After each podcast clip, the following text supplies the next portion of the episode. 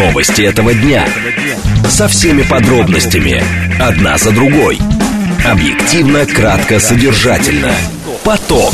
Успеем сказать главное. Программа предназначена для лиц старше 16 лет.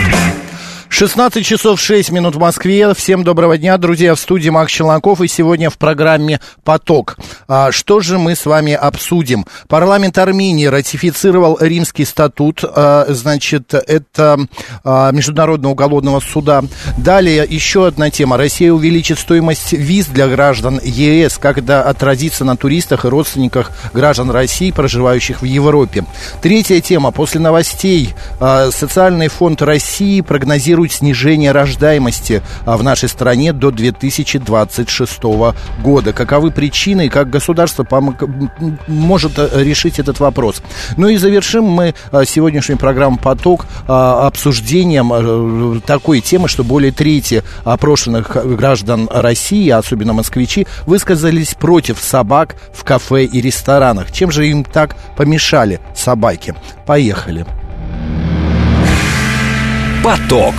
Успеем сказать главное – Друзья, вы тоже можете принимать участие в обсуждении этих и других тем. А, все у нас, все средства связи работает. СМС-портал плюс семь девятьсот двадцать пять восемь восемь восемь восемь девяносто четыре восемь. Телеграмм для сообщений говорит МСК Бот. Прямой эфир восемь четыреста девяносто пять семь три семь три девяносто четыре восемь. Также наш эфир можно не только слышать, но и видеть а, в телеграм-канале Радио говорит МСК, YouTube канал говорит Москва, а еще а, ВКонтакте.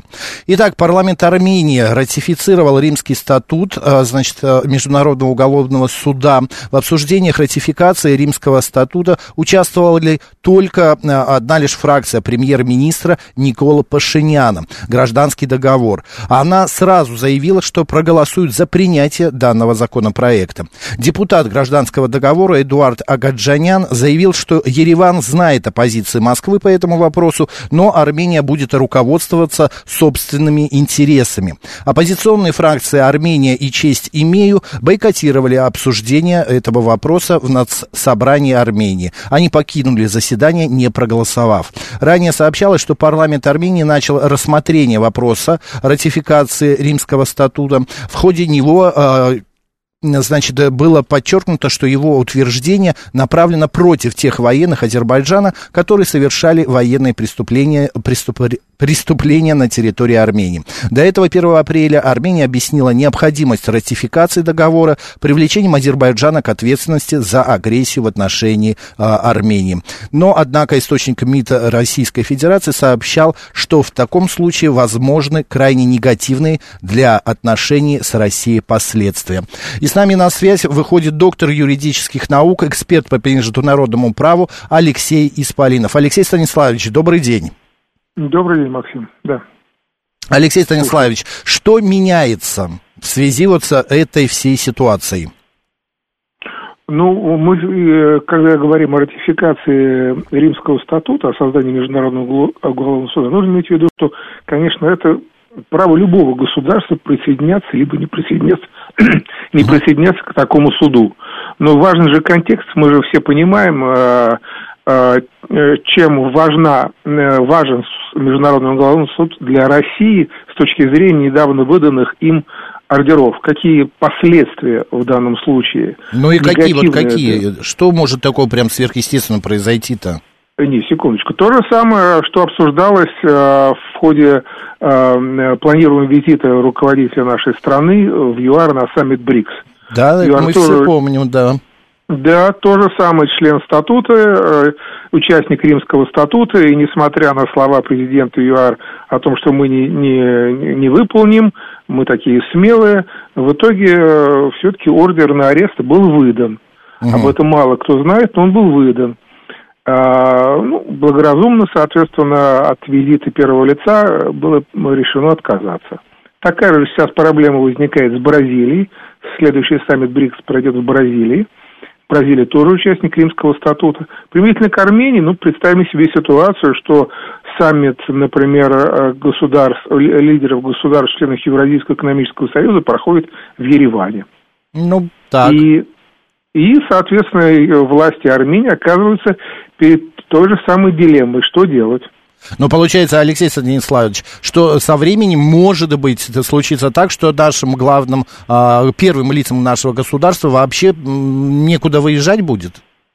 Не, секундочку, секундочку. Но не надо забывать, что, э, да, участниками Римского статута являются 100, порядка 120 государств, но э, примерно 70 государств, причем самые крупные государства, участниками Римского статута не являются. Среди них Китай, Япония, Израиль, тот же самый, кстати, Азербайджан. Угу. Тот же самый старший Азербайджан. Он не является участником Римского статута. Понятно. То есть очень крупные государства воздерживаются от участия. И более того, сейчас, сейчас очевидно, что ни при каких обстоятельствах они в этот статут не, не, не, не подпишут не ратифицируют. Какие последствия могут быть э, не только для России, но и вот для тех стран, которые э, как раз подписали, ратифицировали Римский статут? Вот э, как-то вот вкратце можете обрисовать? Последствия в чем? Но в последствиях того, что вот будут а, принимать а, остальные государства вот это вот решение, а, какие-то, ну, в этом, понятное дело, что это не самое лучшее решение, но вдруг что-то будет меняться, может быть, и кто-то откажется от этих, а, от этого статута. Нет, ну тут два варианта на самом-то деле. Первый вариант, который был опробован уже африканскими странами, uh-huh. вы все знаете, мало, может быть, не, мало кто знает, но э, Первый случай, когда был выдан э, Международным уголовным судом ордер в отношении действующего главы государства, это применительно к Судану, президенту Судана э, Аль-Башира. Э, Африканский союз категорически отказался исполнять э, этот ордер. То есть все государства Африканского союза отказались. И э, Аль-Башир ну, лет 8, а то и 10 э, ездил на саммит Африканского союза, и африканские страны одна за другой – отказывались выполнять этот ордер. Что делал Международный уголовный суд? Он каждый раз в соответствии с статутом возбуждал производство по факту от уклонения государства от своих обязательств, каждый раз признавал признавал э, э, факт нарушения, но санкций за это никаких нет. Вообще. Понятно. Алексей Станиславович, а вообще в истории э, был такой момент, когда э, ну, было первое лицо арестованного при пересечении там в другой стране? А, а, в истории не было. Международного уголовного угу. суда не было такого. Да вообще, в принципе, истории не было. А, был один раз действующий лидер государства был только один раз подвергнут аресту. И ну, тогда он уже, когда его задержали, он уже не был президентом. Это был бывший президент Либерии Чарльз Тейлор. Но когда его арестовали, он уже президентом перестал быть. Но вот Аль-Башир, чудом избежал ареста, например, когда он приехал в то же самое ЮАР. Почему? Потому что, хотя правительство ему пообещало на саммит Африканского союза, пообещало, что никаких арестов не будет, суд, местный суд, который мы как, не знаю, может быть, это будет сюрпризом, но африканские суды, э, южноафриканские суды, они независимы, он выдал ордер на арест, обязав все органы власти предпринять немедленные меры и запретив Аль-Баширу вылетать из ЮАР. Аль-Башир в итоге вылетел из военной базы под покровом ночи. Ну, согласитесь, исход не самый такой, как бы, благоприятный и приятный да. вообще. Соглашаюсь, соглашаюсь. Оппозиционный... Вариант. Да. Ага. Вариант другой. Вариант другой, а, да. государство выходит. Государство выходит из Римского статута. Угу. Вот, например, как Бразилия. Президент Бразилии сказал, что да, мне как-то не нравится вообще эта ситуация, мне непонятно, зачем мы в этот суд вступали, там и так далее, и так далее. Можно выйти, да, Любой прецедент уже есть государства, правда, маленькие африканские, вышли из э, римского статута. Проблема в чем? Римск... Э, нужно уведомить за год, то есть нужно ждать год, пока римский статут не прекратит официальные действия. Раз. И даже после выхода после выхода государство остается под обязанностью исполнять те требования Международного уголовного суда, которые возникли в то время, когда статут действовал. То есть, допустим, есть ордер на арест, выданный позавчера в отношении какого-то, неважно какого президента, государство друг какое-то выходит через год, но оно все равно остается под обязанностью исполнить этот ордер на арест. Вот такие формулировки содержатся в этом римском статуте. Уже очень жесткие. Наш слушатель, вот ABC, еще другие слушатели задают вопрос, а зачем вообще он нужен? И зачем туда вступали государства? Э, секундочку. Смотрите, как бы, да, это было 90-е года. Э, суд создавался в 90-е годы, Римский статут был принят в 98 году. Ну да, вот Армения самом... как раз и вступила в 98 году. Вот. А на самом-то деле это была уже пятая или шестая попытка создать Международный уголовный суд. Это была мечта многих-многих государств, многих поколений юристов-международников создать суд, который привлекал бы действительно государств, виновных в развязывании агрессии, многочисленных военных преступлений к ответственности и тем самым обеспечивал бы невозможность уклонения от этой ответственности. Такой ром- романтичный подход к международному праву, к международному mm-hmm. правосудию, он был в 90-е годы. Поймите, как бы, да, чтобы вы понимали, я, я занимался историей создания римского статута, чтобы вы понимали уровень эмоций. Когда на конференции римской окончательный текст был принят, участники конференции, представители государств, плакали от счастья. Плакали от счастья. Понятно. А сейчас, а сейчас те же самые африканские государства, посмотрев на то, во что вылился суд, который они создали, а, чистой воды Франкенштейн, они говорят, это не тот суд, который мы хотели видеть. Это не тот суд, который мы обсуждали и создавали. Но проблема-то есть, он создан. То да не то, понятно. И 120 государств. Поэтому говорить о том, что, я прошу прощения, я уже об этом говорил, наше, на, при, говорил при любом удобном случае. Можно говорить, что это там, Мартышкин суд, там угу. вообще ничто, и звать его никак. Но 120 государств участвуют. Раз. И суд, суд ЮАРТа выдал ордер на арест и Аль-Башира, и в нашем случае – Понимаете?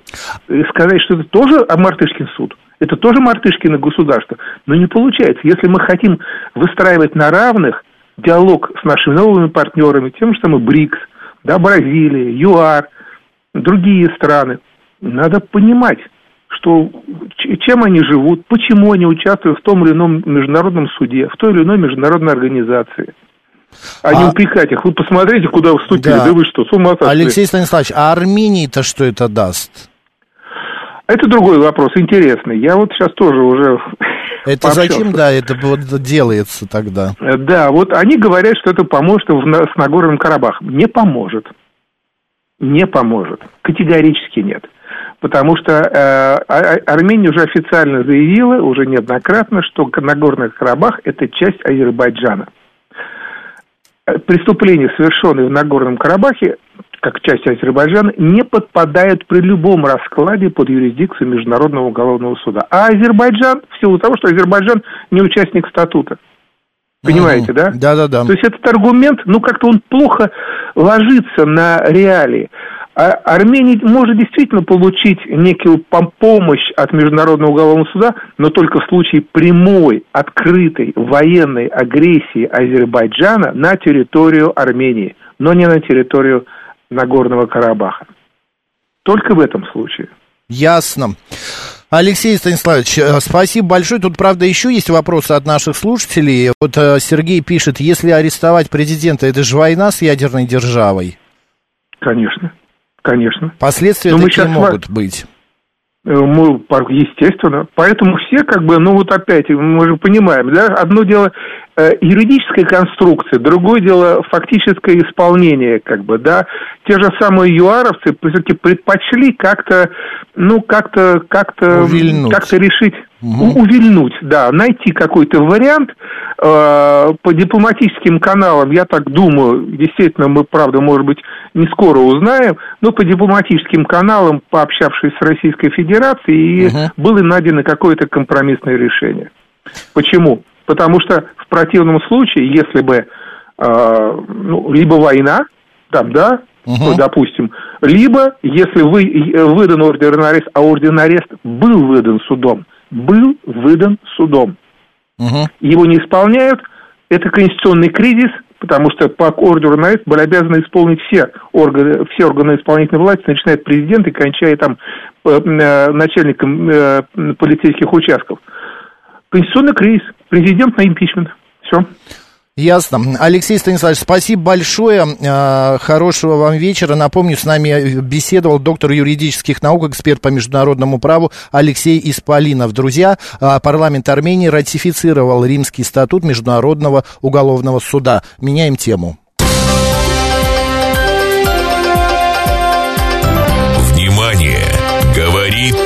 Москва. 94 и 8 FM. Эм. Поток. Успеем сказать главное – Кэптон Джон вот пишет, что Армения ратифицировала римский статут, а, чтобы подразнить Россию. Ну, об этом и сказал наш слушатель, э, наш э, собеседник, наш спикер, как раз об этом и шла речь.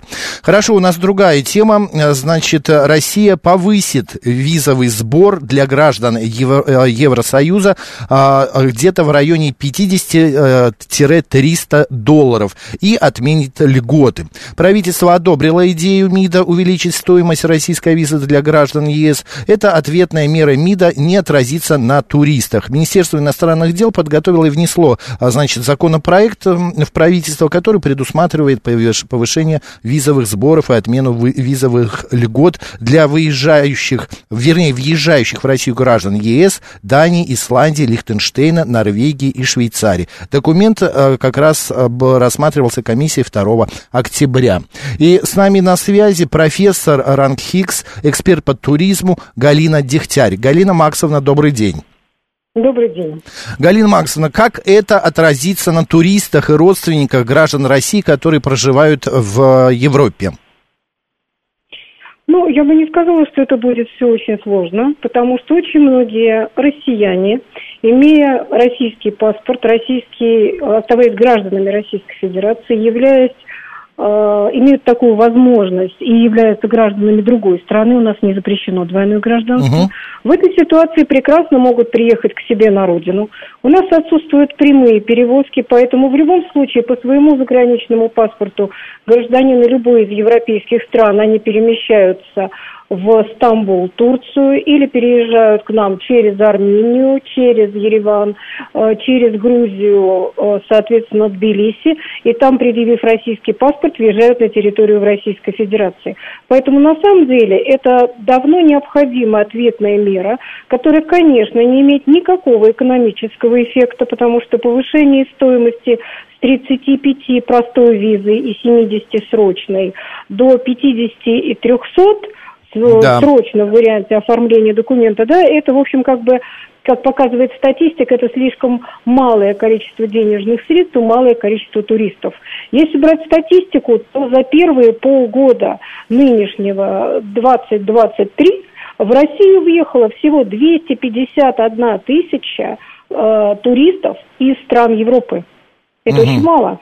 Но все равно по сравнению с прошлым годом это подросло количество э, приехавших. Вот с января по июнь, у меня вот тоже есть статистика, значит, прошлого года на 42% вырос поток.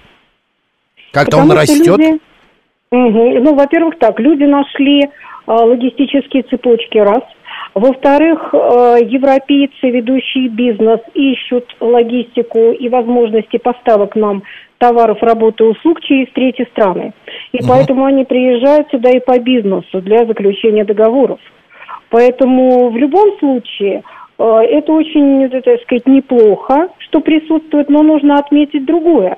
У нас существует и введена электронная виза, которая оформляется на сайте Министерства иностранных дел, которая стоит всего 52 евро и которую прекрасно можно себе оформить, если ты едешь в туристических целях. Как правило, бизнесмены говорят о том, что они едут по туризму, потому что они размещаются в гостиницах, смотрят некие экскурсионные программы и так далее. Ну и заодно занимаются делами. Поэтому если э, люди захотят сэкономить, они быстро найдут такую лазейку и такую возможность. И все это будет стоить чуть-чуть дороже, чем та виза, которая была ранее. Электронная виза позволяет э, пребывать в течение 16 дней на территории РФ, а срок ее действия 60 дней, 2 месяца. Этого достаточно для того, чтобы решить вопрос. Галина Максовна, еще такой момент. Турпоток при этом в Россию, ну, хотя бы вот э, мы сейчас сказали, 251 тысяча, да, поездок было э, совершено с января по июнь месяц. Он как-то еще меньше станет из-за вот э, этих сумм? Вы знаете, я думаю, что вряд ли. Я думаю, что это была необходимая мера, и правительственная комиссия ее уже одобрила, потому что мало кто знает э, сегодня, мы сегодня не, так сказать, не катаемся в Великобританию, да, как да. многие катались раньше, на выходные. Но теперь, оказывается, Великобритания ввела даже транзит, который всегда был безвизовым, обязательно с визовой поддержкой. То есть делают все, чтобы поставить нам палки в колеса, чтобы наши россияне не могли путешествовать. Поэтому, конечно, это ответная мера необходима с этим повышением цен, чтобы, так сказать, э, те, кто э, не хочет ехать, и не ехали. Списки персон нон грата, они есть э, в нашей стране точно так же, как они есть и в Евросоюзе. Но это же может продолжаться бесконечно. Вот мы и повысили. Теперь они раз посмотрят и говорят, а они вон до 300 долларов повысили. Давайте и мы поднимем. И так мы будем, как вы сказали, палки в колеса друг другу вставлять. Эта бесконечность может продолжаться? Я не думаю, что дальше будет идти повышение цен. Мы приняли это решение, то есть наши как бы органы власти с фазой опоздания в год. Угу. Поэтому в течение года не было никаких изменений. Но самый главный вопрос, еще раз повторю, это электронная виза. И иностранные граждане, в первую очередь, которые хотят поехать в Российскую Федерацию, они смотрят на сайт нашего ведомства. Вот МИДа. опять же, здесь по, игра в одни ворота. У нас есть электронная виза для них, а у нас, э, у, для а нас такого, да, у них для нас такого нет. Просто вот у меня недавно знакомые оформляли визу почти два месяца. Два месяца, и были до, до конца не понимали, дадут или не дадут. Годовая виза. Э, я понимаю, это прекрасно. Я знаю также о том, что для того, чтобы, например, россиянам поехать в Америку к детям, которые родили там угу. внуков, да, необходимо было поехать в Казахстан, прожить там месяц, чтобы попасть да. на прием в посольство консульства. Э, то, что ставят палки в колеса, запрашивают сумасшедшее количество справок с места работы, о собственности, о состоянии твоего счета, сколько да. денег Ладно, у тебя они спрашивают состояние счета, так там на счету должно быть подтверждено банком, что недостаточно немаленькая сумма да, должна да, присутствовать. Да, да. Одним словом, да. как бы, а, как вот мне кажется, ответ, как говорят, ну, не э, шибко симметричный. Он не очень симметричный, потому что, еще раз повторю, электронная виза введена до облегчения путешествий э, несколько иных граждан. Дело в том, что у нас уже начали ехать к нам китайские туристы. К нам едут туристы из Ирана. И при этом э, потоки здесь уже начали увеличиваться, причем достаточно неплохо. И для них это электронная виза, это серьезное подспорье. Поэтому пока нет изменений на сайте МИДа о том, что э, те или иные страны попадают э, в запрет на оформление вот этой электронной визы, конечно, люди будут этим пользоваться. Но в любом случае мы достаточно демократично выглядим по сравнению со всеми европейцами, которые, да, мы толерантны. Мы не такие кровожадные, скажем так. Да, спасибо да, да, большое, да, да. Галина Максимовна, спасибо. Да. туристов. Да, а, профессор Анхикс, эксперт по туризму Галина Дегтярь была с нами на связи. А, друзья, Россия повысила визовый сбор для граждан ЕС до 50-300 а, значит, долларов и отменит льготы. Сейчас у нас новости, далее продолжим обсуждать э, эти и другие темы. Новости этого дня. Со всеми подробностями. Одна за другой. Объективно, кратко, содержательно. Поток.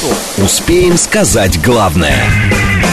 16.36 в Москве. Всем доброго дня, друзья, в студии Макс Челноков. И в ближайшие 25 минут мы обсудим еще несколько тем. Вот а, по теме виз, значит, Виталий Фили, мне понравилось сообщение, сообщает, значит, они нам запрещают въезд на автомобилях с российскими номерами, ставят палки в колеса, мы им хлеб, да, а мы им хлеб да соль. По-моему, это неправильно. Я бы пожестче действовал. Стоимость электронных виз поднял а, до 300-500 долларов. Мы же не можем сидеть и постоянно утираться. И, конечно, нашим тоже а, нечего туда ездить. Времена сейчас непростые, и я думаю, а, просты, а, просмотр за, замков на Рейне, выставки песиков в Женеве можно перенести или отказаться. Вы понимаете, Виталий Филипп, дело в том, что Туда а, у многих родственники есть, кто-то а, работает, кто-то а, лечиться едет, кто-то учиться. Здесь не всех под одну гребенку. Я думаю, сегодня а, достаточно мало народу едет смотреть а, замки на Рейне, а также в, а, выставки песиков в Женеве. А, все, переходим к следующей теме. Слушать. Думать. Знать. Говорит Москва. 94 и 8 FM. Эм. Поток. Новости этого дня. Итак, друзья, Социальный фонд России прогнозирует снижение рождаемости в период до 2026 года. Пишет об этом РБК со ссылкой на материалы к проекту бюджета. По данным фонда, рождаемость по итогам этого года составит 1 миллион 245 тысяч человек. Это минимум с 99 года. В следующем году в РФ, а, в Российской Федерации могут родиться 1 миллион 172 тысячи человек. А, так, значит, так, таким образом, по оценкам данным Социального фонда России, абсолютное число родившихся снизится на 5,8 в 2024, а в 2026 темп снижения замедлится до 0,9%. Что делать? Как быть, друзья? Мы сейчас э, с этим вопросом обратимся к первому заместителю председателя Комитета Госдумы по вопросам семьи, э, женщин и детей Татьяне Будской. Татьяна Викторовна, добрый день. Да, добрый день. Татьяна Викторовна, ну вот государство помогает, помогает, и льготы, и а, ипотеки, и а, капиталы различные раздаем, а рождаемость падает. Как это объяснить? А, ну, к сожалению, есть на то и субъективные причины, и объективные причины. Можно пройтись по всем. Конечно, он, количество женщин репродуктивного возраста, молодых женщин у нас, э, к сожалению, не так э, сейчас велико. И э, вообще вот максимальное количество из тех женщин, которые сейчас рожают, это женщины в возрасте 35, ну там 30, там два, да, это возраст, угу. когда рождаются как раз там вторые, третьи дети. Мы видим, как э, вот именно в этой категории у нас Э, прирост, ну, по крайней мере, шел. В этом году, к сожалению, по третьим детям э, прироста не будет, но будет по, по четвертым, по пятым, кстати mm-hmm. говоря.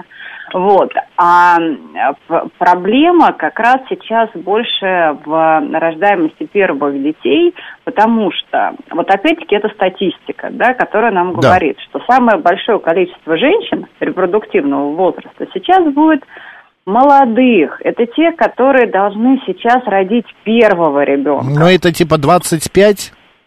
Да. Угу. Ну, вот э, это те, вы знаете, еще было время, я помню, когда 28 э, лет считалось старородящей. Это, вот конечно. Сейчас, да, 28, э, вот первого бы родила уже хорошо. В общем, нам сейчас, конечно, надо посмотреть э, вот особенно внимательно на этих э, молодых девушек, на молодые семьи, на студенческие семьи, потому что вот там-то нужна помощь. И причем она не только вот те демографические меры поддержки, которые мы уже оказываем, материнский капитал даем, да, и возможность там семейной ипотеки. Ну какая там семейная ипотека, когда вот семья только создалась, да, и они еще в институте учатся и вот где-то как-то подрабатывают, а у нас уже готов ответ, у угу. Минстроя уже готов ответ, у Росмолодежи уже подготовлена программа, которая будет такой молодой семье частично оплачивать аренду квартиры. Вы вот где-нибудь слышали такое? А такое вот уже сейчас разрабатывается. Я уверена, что в ближайшем времени будет э, принято, что частично государство будет оплачивать аренду квартиры и частично будет э, субсидировать э,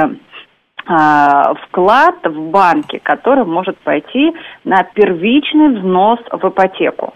Потому что э, вот э, если семья хочет вступить в программу там, поддержки молодой семьи, где им дают э, денег на квартиру, им же дают не полностью сто процентов, да, им дают часть, а вторую эту часть они должны где-то взять, и вот государство вот этот вопрос сейчас будет решать. То есть, Татьяна Викторовна, да, но вот взнос как быстро вот эффект от э, этих предпринимаемых мер э, появится? Ну вот э, рассчитывает два социальный фонд России, что до 26 года будет снижение рождаемости, а потом что раз быстро все так а, встрепенется и у нас э, сразу родится там 10-15 миллионов в год. А, вообще, как это, как врач вам скажу, 9 Да. месяцев. Да, да, то есть де- Я 9 понимаю, и вы не поверите, я знаю это, да. Да. Не меньше, а, да, еще же запланировать, а еще и подготовиться, по- поэтому даже уже, когда решение принято, то, ну, как минимум, должен пройти год. А, а еще мы должны провести вот эту э, работу по тому, чтобы это решение принять. Поэтому вот те, э, э, сроки, которые сейчас ставят э, э, министерство, правительство, я считаю, что они, ну, вполне оптимистичны, но работать надо не завтра, а сегодня. И, кстати говоря, правительство-то и работает, да, сейчас раз- они сделали такие прям программы поддержки демографии, но не размазанные таким тонким слоем по всей России, Мгм. а сконцентрированные на каждый регион. Причем Россию разбили на такие регионы в зависимости от э, как бы, ситуации по рождаемости. Вот. И на каждый э, вот такой э, как бы, регион, округ отдельные меры поддержки. Потому что, ну, где-то, не знаю, там... Ну, просто у нас понятно, много как бы, да-да-да. национальных климатических особенностей. Ну, в общем, что вам рассказывать? Конечно. Спасибо большое, Татьяна Викторовна. Татьяна а, Будская, заместитель председателя комитета ГД по вопросам семьи, женщин и детей была на связи. Спасибо, до следующей темы. Да, до свидания. А, продолжаем обсуждать эту тему. Друзья, что вы пишете? Значит, Алексей Морозов пишет. Материнский капитал дал небольшой рост, но довольно быстро исчерпал свой стимулирующий эффект. Вообще-то материальное стимулирование рождаемости имеет ограничение эффективности. Но это ваше мнение, Алексей Морозов. Пусть так и будет. А, а вот 535 предлагает перенять а, опыт Африки. Картонные дома, нет ни света, ни воды, ни интернета, ни поддержки от государства, а рождаемость только растет. Вы знаете, 535 у нас э, хотя бы взять то, что не те погодные условия, и все вот это перенимать а, совершенно не обязательно. А, Есть, я думаю, некоторые а, места в России, где примерно такая же картина. К нам а, присоединяется к разговору председатель наблюдательного совета Института демографии, миграции и рели- регионального развития Юрий Крупнов. Юрий Васильевич, добрый день. Добрый день. Юрий Васильевич, вот многие слушатели нам пишут, что вот в связи с этой ситуацией, снижения рождаемости в России, надо обращать внимание на приезжих, на иностранцев, они помогут. Что Ну, скажете? Здесь, э, да нет, здесь нечего комментировать. Э, Знаете, в семье, наверное, надо приглашать любовников, когда тоже какие-то трудности. А Любовник придет в семью, заживет третьим и тоже всем Но поможет. мы же за семейные скрепы, вы что? Мы же за семейный, за семью, какой любовник? Так, а, нет, а так, а, нет, ну что говоришь, что при чем здесь иностранцы? Демография и Это мнение наших а, слушателей. рождаемость, это, ну, слушатели, конечно, великие люди, но э, вопрос демографии никак не связан с миграцией. Демография и демографическая политика – это проблема воспроизводства собственного населения. Понимаете? Ну, поэтому, конечно. э, поэтому вопрос, что мы кого-то завезем, э, мы, в принципе, можем завести миллионов двадцать там из Центральной Африки, из Китая, из Бангладеш, решить все проблемы. Но будет ли это демография и... Ну, понятно, да, тут шутки это шутками, конечно. Да. у меня вот еще какой э, вопрос. Все-таки мы уже об этом вот до вашего звонка, звонка вам говорили, что помогает государство, и различные льготы даются, деньги выплачиваются, но все равно что-то рождаемость э, не повышается, а наоборот падает. А, Ваша точка зрения? Ну, моя точка зрения э, исходит из того, что несколько раз повторила Татьяна Алексеевна Голикова, вице-премьер, а до нее другой вице-премьер по социальной политике, э, Голодец, э, которые э, нам рассказали в последние 10 лет, что у нас 57% многодетных семей за чертой бедности.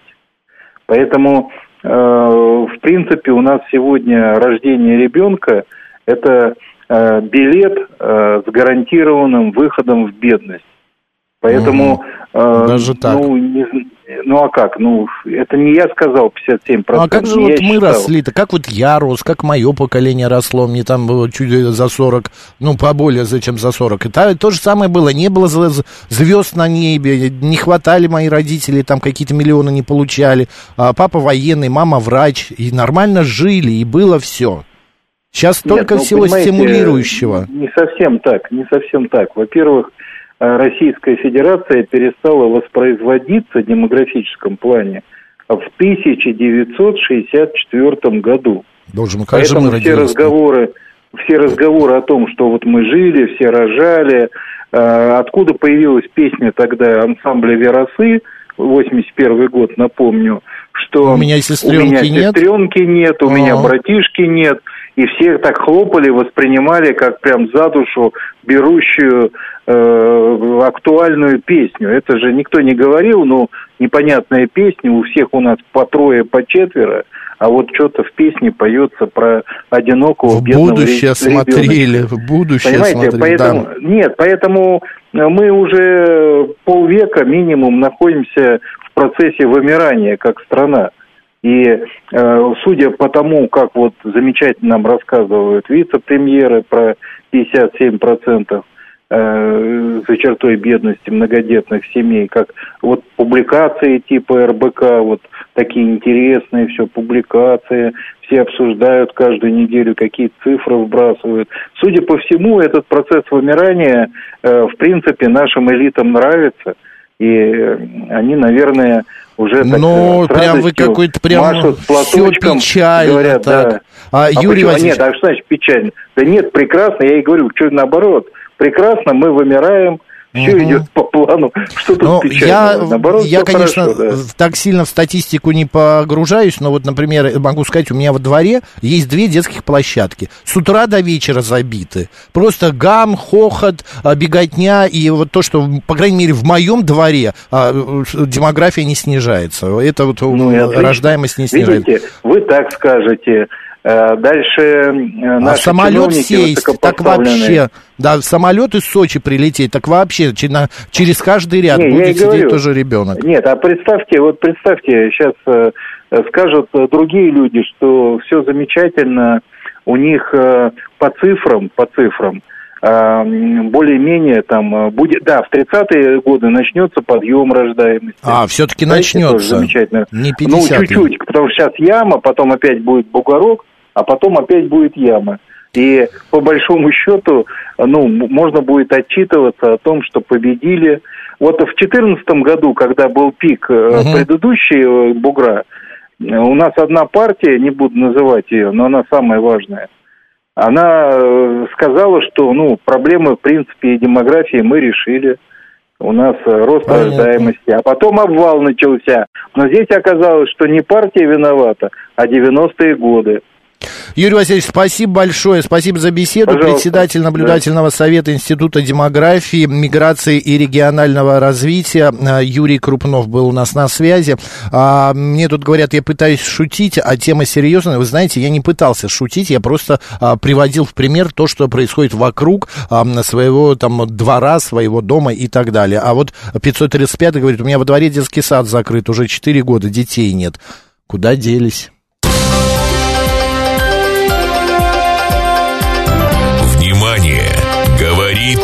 Москва.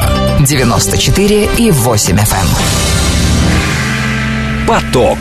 Успеем сказать главное – у кого какие проблемы? Вот тут про демографию говорим, значит, про визы говорим, а тут еще а, вот какой а, опрос-то подоспел. Более трети опрошенных москвичей высказались против собак в кафе и ресторанах.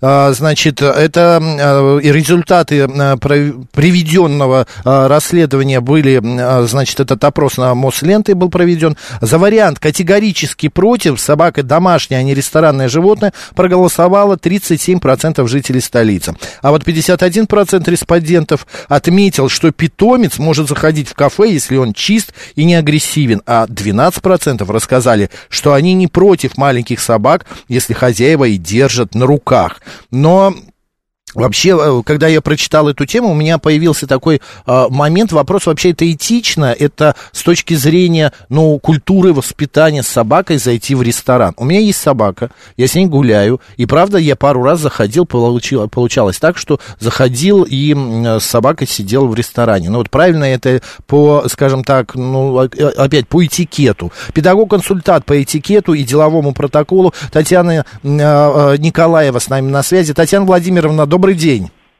Добрый день. Татьяна Владимировна, это нормально с собакой прийти в, а, а, общественное, в место общественного питания? Ну, вы знаете, собаки тоже бывают разные, а, во-первых. А во-вторых, и рестораны бывают разные. Поэтому все-таки с точки зрения этикета э, заходить можно в ресторан с собакой в тот, в котором, на котором написано, что вход с животными разрешен, чтобы остальные посетители были готовы к этому. Ну, что-то uh-huh. сродни тем вагонам железнодорожным, в которых э, разрешен проезд с животными. Ну и, конечно же, желательно, чтобы собака была воспитанная чтобы она не лезла э, к другим гостям, чтобы она не ела прямо со стола. Но тут уже надо говорить о воспитании хозяина, наверное. Если он привык с ней есть из одной миски, это не значит, что всем приятно на это смотреть. Ну и как-то вот держать себя в рамках. Мы... Если не разрешили войти в ресторан с собакой, не стоит на это обижаться. Я недавно буквально видел в интернете ролик, где мужчина едет в автобусе с собакой, стоит на месте, где обычно разрешено собакам находиться, а вот там собак-поводырь, и как да. пассажиры автобуса начинают себя вести очень а, агрессивно, активно. Собака спокойная совершенно, да, на ней не было намордника, но она в ошейнике и стоит рядом с хозяином. Люди начинают кричать, вот я сейчас буду выходить, а вдруг она на меня бросится. Он говорит, ну вы видели, пять человек человек прошло, ни на кого она не бросалась. Вообще собака и общественное место. А, есть какие-то правила поведения? Или все-таки собаки не, пред, не предназначены для того, чтобы ездить в автобусах, ходить там в магазин или в тот же самый ресторан? Нет, ну, конечно, собака собаки рознь, во-первых, и общественные места тоже бывают разные, но и все-таки человеком тоже, наверное, надо быть, потому что если собака никого не трогает, Э, если она э, экипирована по всем, по всем требованиям закона, так и вообще не стоит даже э, морочиться. Я вам скажу так, что у нас существует не только правила этикета, но и законы по поводу того, как должны э, выгуливаться и посещать угу. общественные места э, те самые собаки. Конечно, хозяин знает свою собаку, конечно, он ее воспитывал, но все-таки собака это животное. Нужно понимать, что законы писались не для того, чтобы их нарушать, а чтобы соблюдать, чтобы хозяин тоже был спокоен. Э, если он может принять меры буквально вот и уверен, что он это сможет сделать, э, пресечь все агрессивные попытки своей миролюбивой собаки, э, ну вдруг что-то стряслось, тогда может как-то можно надеяться на хозяина, но и, на хозяина, но и он должен помнить, что люди разные. Вот э, вы привели пример э, Ангелы Меркель э, говорила, она боится дико собак. Что-то mm-hmm. там стряслось в детстве, травмы какие-то психологические и так далее. Тоже об этом нужно помнить и понимать. Ну, в общем-то, все как всегда. Свобода наша заканчивается там, где начинается свобода других людей. Другого человека, это правда. Спасибо огромное, Татьяна Владимировна. Педагог-консультант по этикету, всего да, всего доброго и деловому протоколу. Татьяна Николаева была с нами на связи. А, друзья, давайте ваше мнение почитаем. Есть люди, которые боятся собаку. У собаки на лбу не написано, что она не бросится. Но для этого существует существуют а, а, намордники, ошейники. Это первое. А второе, вот смотрите, просто Алла это написала. Алла, вы понимаете, есть некоторые люди, которые, например, а, своим детям не могут объяснить. Если ты заметил собаку, неважно, на наморднике она с ошейником идет, просто не надо перед ней бежать мимо нее. Потому что это все чревато. Собака, а, она охотник. Она, правда, может кинуться. Она, правда, может а, каким-то образом навредить. Так, Григорий, ваша шутка очень интересная я не буду ее читать. А, а что э, ресторан это пищеблок для собак, что ли? Пишет Соник. Нет, ну может быть там маленькая собачка в сумке сидит. Ладно, давайте у профессионального шеф-повара выясним, ведущий кулинарных программ, автор YouTube канала «Открытая кухня» Сергей Синицын с нами на связи. Сергей, добрый день. День добрый. Да, Сергей, ну вот ваше, а, значит, а, мнение и а, собака и ресторан, это совместимо? Ну, давайте все-таки к ресторану относить э, все опасения у людей, э, чтобы собака не была, животное не было на кухне. Это, конечно же, недопустимо, если животное на кухне. Но если животное, на мой взгляд, э, действительно оно не агрессивное, оно как бы домашнее, то есть как домашний питомец, и хозяин этого животного вполне себе нормально заботится там и Э, скажем так, следит за животным, да, чтобы оно там не бегало, не прыгало по столам и так mm-hmm. далее, то мне кажется, это вполне себе э, благодатная и нормальная тема. Во-первых, это ну, дополнительное развлечение, да, а во-вторых, это можно сравнить, что вот если, например, дети в ресторане, они же тоже могут что-то там намусорить, могут как-то это самое, как-то там кричать, как-то проявляться так, как они э, еще пока ну, недостаточно воспитаны, недостаточно в них там знания, например, да, или просто возраст такой маленький, что ребенок э, ну, определенный дискомфорт может доставлять. И мне кажется, с животным то же самое, к этому надо относиться ну, более спокойно, мне кажется, потому что все-таки действительно для многих э, Э, домашние питомцы это как член семьи и э, как тот кажется, же самый ребенок совершенно верно. Это это очень важно и в этом ну, направлении можно просто человека поддержать там с чем-то да ну, для детей это вообще но, безумная радость. Сергей, в свой ресторан вы бы собаку впустили. Ну, вот пишет слушатель, ну, не без, салабаем, но с маленькой-то зайти можно. Ну, конечно, то есть здесь, здесь скорее это должна быть ответственность хозяина, потому что иной раз и на улице тоже можно встретить, э, допустим, там, агрессивного э, питомца, да, который там без намордника, и хозяин достаточно беспечно выгуливает его. И это, конечно, вызывает ну, определенный дискомфорт у людей, которые ходят, гуляют вокруг, э, там из-за детей страшно становится это и так правда. далее. Но это скорее вот наш... вопрос не к собаке, а вопрос к хозяину. Это правда. Вот наш слушатель говорят, на людях тоже не написано, что он не бросится. Сергей, спасибо. Согласен, да, согласен. спасибо большое. Шеф-повар, э, ведущий кулинарных программ, автор YouTube-канала «Открытая кухня» Сергей Синицын был с нами на связи. Почитаю, что вы пишете. У меня вот машины нет на перекладных, а с собакой нельзя. А, по новым правилам в метро, кроме МЦК, туда не пускают. И как я теперь со своим доеду погулять доезжать до ботанического сада, но а пешком, если вы в ботанический сад, значит, где-то там недалеко. Так, что еще э, нам вы пишете, друзья? Максим, добрый день. Скажите, тяжелее вести вечерний эфир? Нет, Дмитрий, вы знаете, совсем не тяжелее. Еще хочу тоже ответить одному из наших слушателей. Это не новая программа, просто люди уходят в отпуск, некоторые болеют, а работа-то идет. Вас-то надо информировать, новости вам сообщать. Я не пойду в тот ресторан, где собаки бегают и дети орут, пишет Григорий. Хозяин, барин Григорий, никто не заставляет. Зачем вам собака в ресторане? Я вообще не понимаю. А, это сообщает Беларус. Ну и а, а, просто Алла еще одно сообщение. Нет, собакам нечего делать в магазинах и в ресторанах. Хорошо, спасибо большое, друзья, что были этот час со мной, Максом Челноковым. Услышимся завтра, а вы оставайтесь с радио «Говорит Москва». Спасибо, пока.